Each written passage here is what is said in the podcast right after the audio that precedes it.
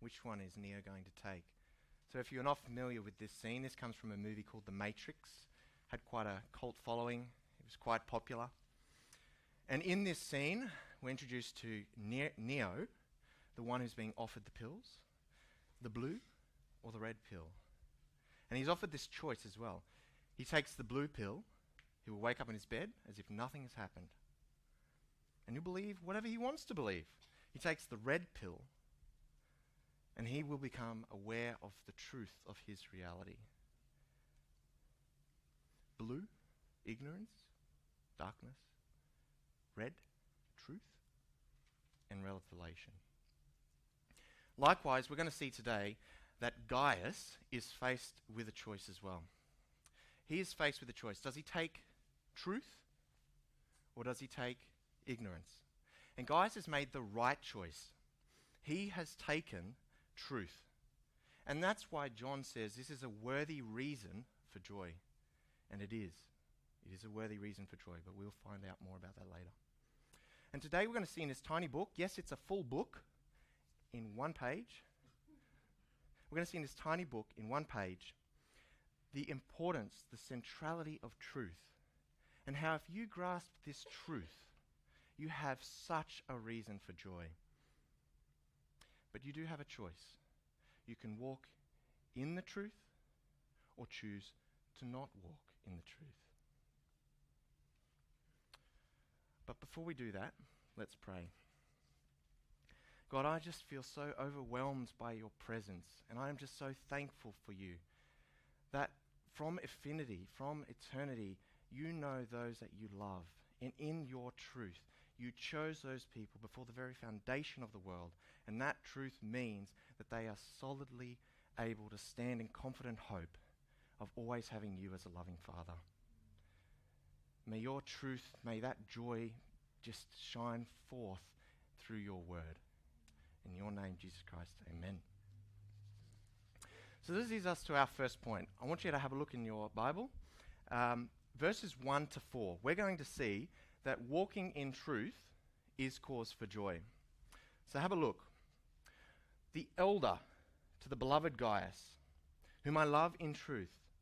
Beloved, I pray that all may go well with you and that you may be in good health as it goes well with your soul. For I rejoiced greatly when the brothers came and testified to your truth, as indeed you are walking in the truth. I have no greater joy than to hear that my children are walking in the truth.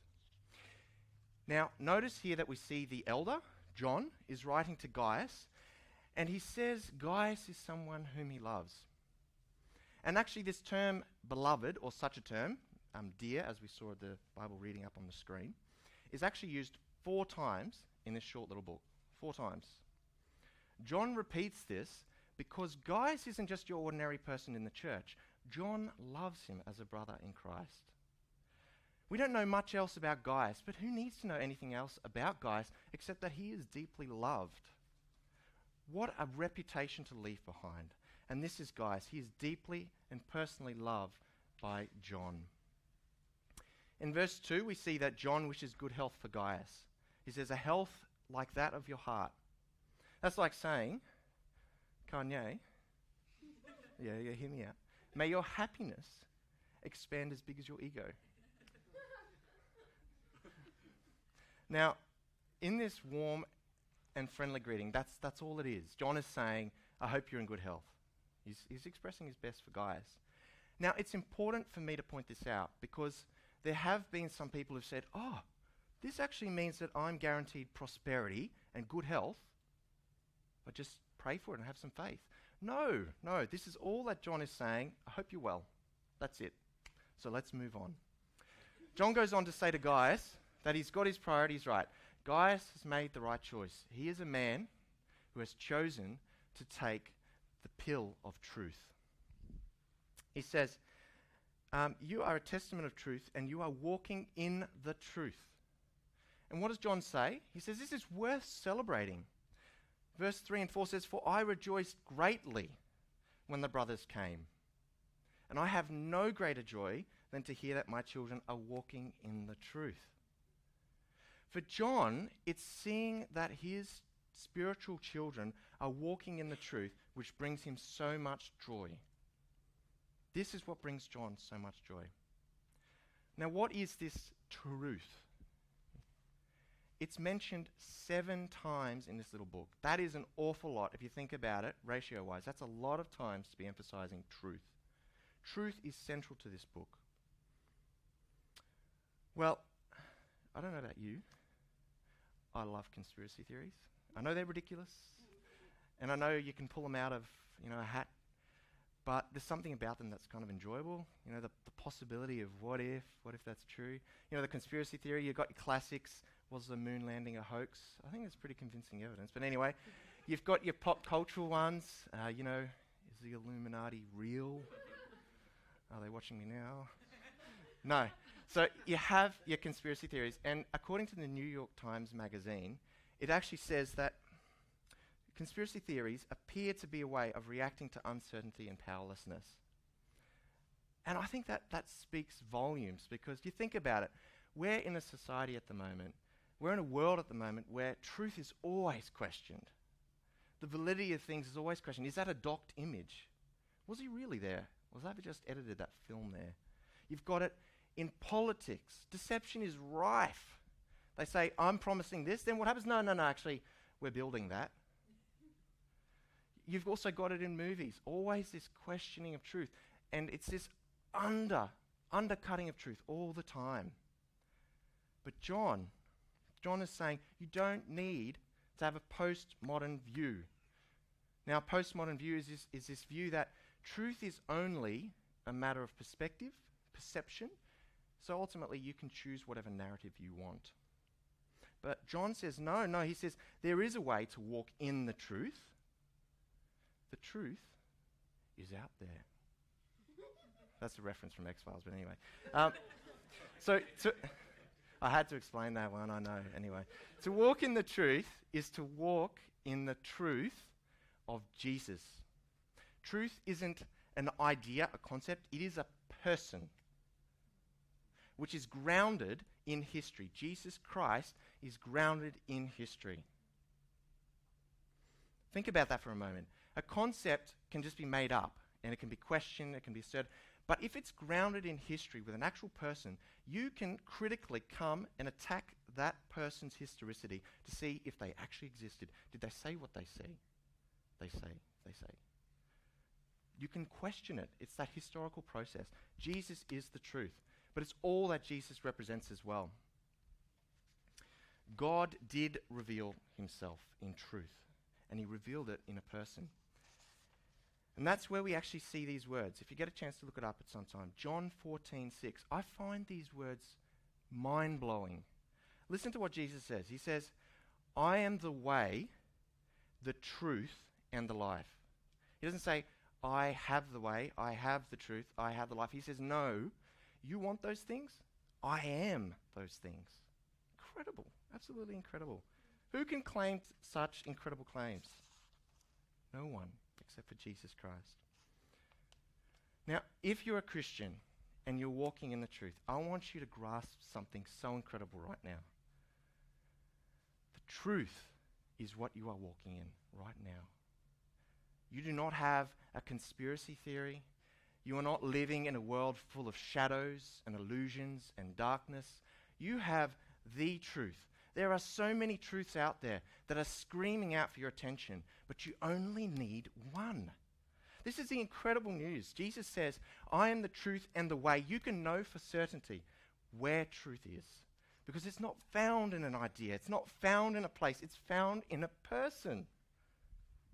Incredible. And this is what I want you to really understand God, we're told, is unchanging. God is unchanging. And Jesus says, um, Jesus in the Word, found in the book of Hebrews, we're told that Jesus Christ is the same yesterday and today and forever. If you draw that out to this logical conclusion, what it is saying, it's saying that that truth will not change no matter the circumstances We have so many circumstances that rock us all the time.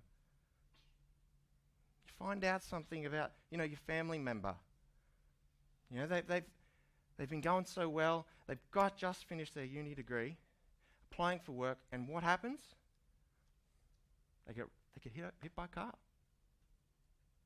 Boom. That solid ground that you think you were standing on just gets cut out from underneath you. But because God is the unchanging, the unchanging God in Jesus Christ as well, you have that assurance all the time that that solid foundation will remain because God does not change. You always have the truth. And if you're in Christ, that truth means you have life, you have a way of going through this world, and you have Jesus. Incredible! I'm just so encouraged by this. Oh, I struggled with the book of John, 3 John, but just if you think about that, it's incredible. Jesus Christ is the same yesterday, today, and forever. If Christ does not bring you joy, why not? Why not? But we're so easily distracted. That's the thing. We're so easily distracted. I know I am. The latest post comes up on Facebook. Whoa, who cares? But we look at it anyway. that's, that's what we do. That's our human nature. We are inclined to run away from the truth, inclined to run away from the Father who says, I have the truth, the truth of my love. That's what we do. And I guess there's another challenge as well for those of our, for those of us that are captivated by the love of God and the truth of God. Do we have this desire to share this truth with our friends and family? Because they're not living in the truth. And it is the greatest joy that they can have. And imagine the gratitude they're going to have when they, they'll rejoice when they know that they have been given the truth. And you may very well be that vehicle, that channel through which they hear the truth. There is no greater joy to know that you're walking in the truth, that your friends and family are walking in the truth. Which leads us to our next point. We're going to see in verses 5 to 10 that a, a, a situation's posed for us. Are we working for the truth or working against the truth? Are we working for the truth or against the truth? John commends Gaius for working for the truth. So have a look. Verse 5 it says, Beloved, it is a faithful thing you do in all your efforts for these believers, strangers as they are. Support people like these, that we may be fellow workers for the truth. Now, Gaius has been faithfully serving um, some people that John has sent over his way. He's been hospitable. Presumably, he's given them lodging, he's given them food, he's given them good company, and Gaius, and John is happy about that. He's, you know, thank you for that, basically. It's a faithful thing you do. And John asks that that hospitality continue to be extended into the future when they leave as well. For they have gone out. Why? This is the reason. For they have gone out for the sake of the name. Now, the name is just a reference for Jesus, another way of referring to Jesus. And John is saying, please, be f- continue to be faithful to these people because they are walking out and sharing the name of Jesus Christ, the truth to everyone out there. They're kind of missionaries of sorts. And he says, It's so faithful that you've been doing that. The incredible thing is that by Gaius faithfully supporting them in their ministry, John says that you are, in a, in a sense, a fellow worker of truth. So, Gaius, even though he's in his little area, he is not, not able to go to all of these places that these missionary sort of people are. They are taking Gaius along with them. It is a multiplication of Gaius. Have you ever thought of that? When you support ministry or a missionary, you are over in China. You are in Bankstown talking to someone, even though you're not talking to them. That is real matrix but that's the incredible thing of the gospel is that you can partner. You can partner with someone else and multiply yourself. You know, so so often I know I feel this sometimes. I've got to save for a house in the Sydney economy. Oh, but no. You know, the thing is, by giving to ministry, not out of guilt or pity or obligation, you're actually multiply, multiplying yourself and reaching people you may never see except when you get to heaven and the new, new earth. Isn't that incredible? Incredible. Yeah. But it doesn't end there either. It doesn't end there either. Because the, the thing is, everyone who believes in Christ is a missionary of sorts. We've got a full room here of missionaries. So it doesn't mean you're off the hook. You know, oh, I gave to church, therefore I can do nothing today. I'm going to sit on my backside. No, we're called to also be missionaries in our context as well. And it also means that we're to support one another as well, even though there are people who we claim are brothers and sisters in Christ that we treat as strangers. Think about it. They're fellow workers for the truth, and we treat like strangers. This is family. Family language is repeatedly used throughout the New Testament. This is an intimate process. I think it's a challenge for us. It's a challenge for me. Rather than just talking to the same people each week, rather than just limiting our lives, being insular, and, and rather than, say, for, for example, me saying, you know, I don't want to get too deep today. Yeah, how was your week? Yeah, good. Even though I've had a really tough week. That's, that's the thing. We are called to be hospitable, loving, extending our love to each and every one of us in here. Changing that stranger status to one of family. Fellow workers in the truth, because we all are. And the incredible thing is, if you have a look at verse 6, these strangers, missionaries, they testified to Gaius' love before the church. They honored Gaius by telling of his hospitality to the church from which they came, most probably John's. Gaius' reputation spread forward. And we all have a reputation. Whether we want it or not, we all have one. We all, I, I, we all are having a reputation that goes before us and out amongst us. And we also want to have our reputation being one of testifying of love before the church. Wouldn't that be great? I think it is a challenge for all of us. You know, I think sometimes it's easy to just just say, you know, I'm not I'm not going to invest this week. But no, this is an opportunity each week to show your love to others, testify of your love. Now, we're we're moving on, and we see in verse 9, we're introduced to a new character. Diotrephes, Diotrephes, I'm not sure how you pronounce it.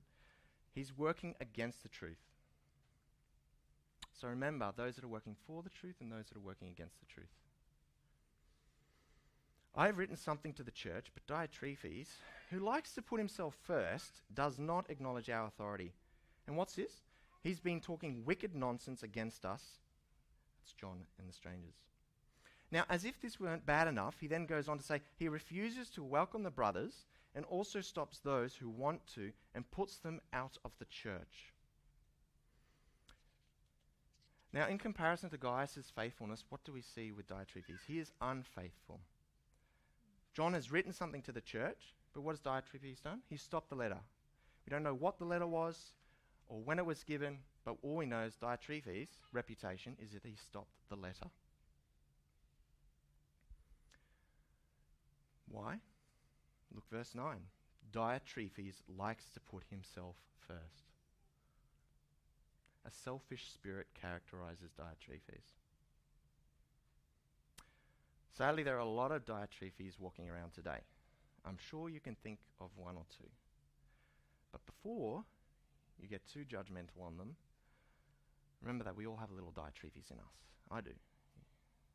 That selfish spirit comes into my heart, and that Diotrephes says in my heart, No, you can do what you want today. You don't need to put the ministry, the ministry of loving people, in priority today. No, you can, you can do a little bit of your own. You can not treat your wife in a loving way why? Well, she's hurt you. But John says, don't be like Diotrephes, who likes to put himself first. It's, it's so dangerous because Diotrephes' spirit It has been around from all humanity. And the greatest danger of a Diotrephes spirit is that he stops that ministry to our own hearts. Let's not walk in untruth. Let's walk in the truth. But John isn't going to let Diotrephes get away with his evil work. What does he say? He says, I will bring up what he is doing. Diotrephes will be revealed. And all those that oppose the truth will eventually all be revealed as well. Diotrephes has been speaking and acting poorly, and John calls it for what it is nonsense. Just nonsense. It's, it's actually really shocking how Diotrephes is treating John with such contempt. It is so shocking because it's so offensive as well. He refuses to welcome the brothers and also stops those who want to and puts them out of the church. Church, I don't want you to think of it as some detached, removed building as what we come to now and we're sitting here where we can go away. Church was in, at that time, in a person's home. It was intimate, it was in a person's home. And for him to be doing that is basically kicking them out of his house. Diotrephes is kicking them out of his house, those that support him, uh, support John. So I think in Asian culture, that can particularly be understood. You always treat your guests with respect, and you are always hospitable. I, I experienced something uh, that that wasn't very enjoyable for me. So I was I was needing to be somewhere, and I had to stay at some relatives' places, so family. They were Jamie's relatives, and I thought I was going to get to know them. I hadn't really got to know them. And I was in a foreign environment, and when I went there, as if I was just a stranger. They didn't even talk to me in, in their own house, really, to get to know me. Um, it, it was odd. I didn't know why they were treating me that way. You know, they, they even went out during the nights. They went out four nights the night I was there and didn't even invite me once. Now, I, I'm, I'm, I'm okay. I, I, you know, I try to respect people's decisions, but I'm not going to lie, that really hurt me. It actually hurt me. It got under my skin and hurt me and offended me and made me feel really awkward. I was staying in their house and I was being treated like a stranger. I don't know what I did. I remember ringing up Jamie and having a very unpleasant conversation. Uh, not because of me, but because Jamie went all sassy and, you know, oh no, they did not, you know, sort of thing. As she can if you know her. Um, she was really embarrassed and just deeply ashamed. It cut her to the heart. She was so angry. Um, and she told me later on that she was so angry that she'd never done this before. She actually cried out of anger.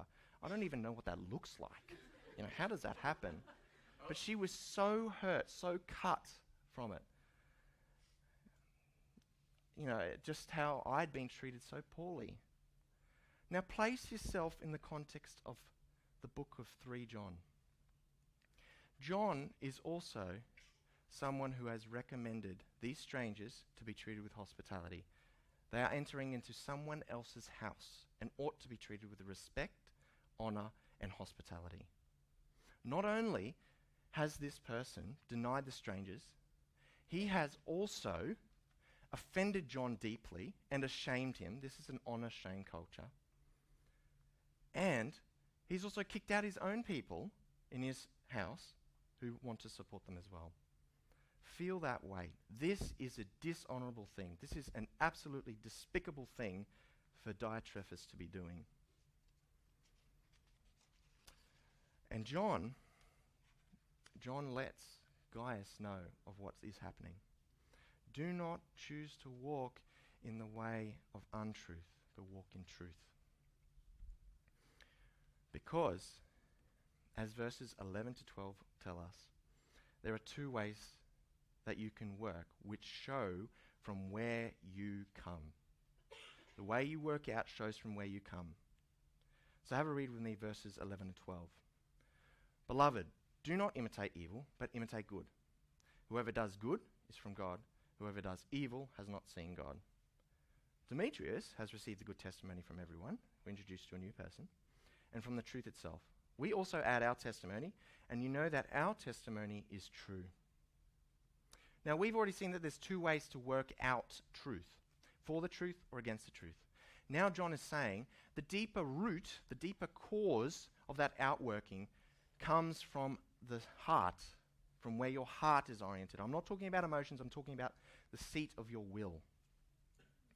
He's saying if you work, in a, if your actions are good, then your heart is being revealed as good. It's kind of like an Instagram, a Snapchat of your heart. People can see that.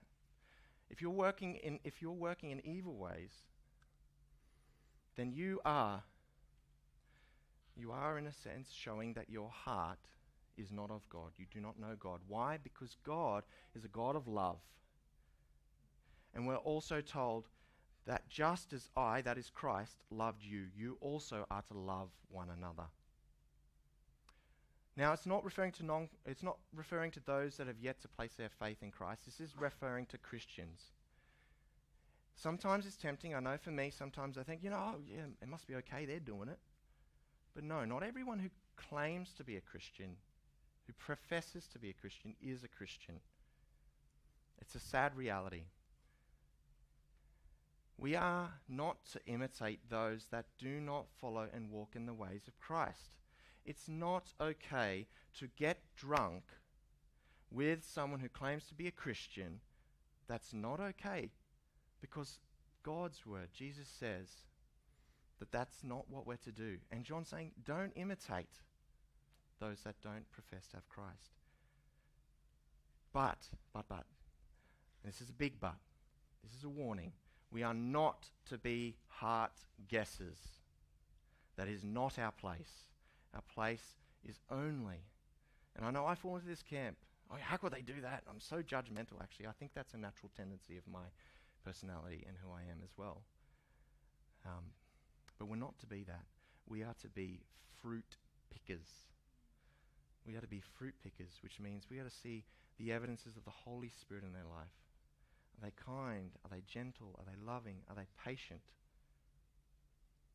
and imitate those people who claim to be Christians and show those things. That's a good thing. John says that. Because out of the flow, out of the outflow of the heart, that is where our actions are seen. The heart. I wonder sometimes are we living a life in harmony with the truth that we've received? Or are we living lives sometimes where there's a contradiction between who we say we are and actually where we are, who we are. I think it's a challenge for us. Walking in the truth and its fruitage of the Spirit is a life lived in truth in Jesus. Jesus, as we've read, was the way and the truth and the life. And no one comes to the Father except through him. No one comes to the Father except through him. But this is the incredible thing about Jesus Christ and what this truth actually means to us. Jesus Christ had to become untruth. Now, what do I mean by this? Jesus Christ, from all eternity, had only known perfection, had only known clarity, truth, no deception for all of his existence, which was from infinity to infinity. But because he loved us, because of the truth that Jesus Christ loved you, he said, You know what? I'm willing to sacrifice that. I'm going to come down as a human being, the God man, and I'm going to take that untruth, that untruth of unrighteousness, that untruth of brokenness and rebellion that we all continue to fall in. And he says, I'm going to take that. I'm going to live a life according to the truth. I'm going to live a life that builds, ob- shows obedience to the Father so that that can be credited to you. And Jesus said that He was the way, the truth, and the life, but that was going to come at such a cost. By Him saying that, it broke Him It broke him. Why did it break Jesus Christ? because he had to die in order for that to be true. Justice, truth requires justice. And Jesus said, You know what? I'm going to take that untruth onto myself. I'm going to take all of that deception, all of that walking away from me, all of that offense onto me. And he became very untruth itself. And he died. But the thing is, the truth is, he rose to life. That is a historical fact. He rose to life. And in that very moment when he came to life, the truth is that he offers you, yes, you, no matter how bad your week's been, no matter whether you've stumbled or fall, the truth that repentance is always available, it's always free, and it can be yours. You can be the son or daughter of a living God. Hallelujah. I'm just so blown away by that because God allows us, and you know, we know when we fall down each week. But God allowed Jesus Christ to take that for us, raised to life, so that we could have those incredible things counted to us. Now we're going to hear a response song now. I want you to just listen to the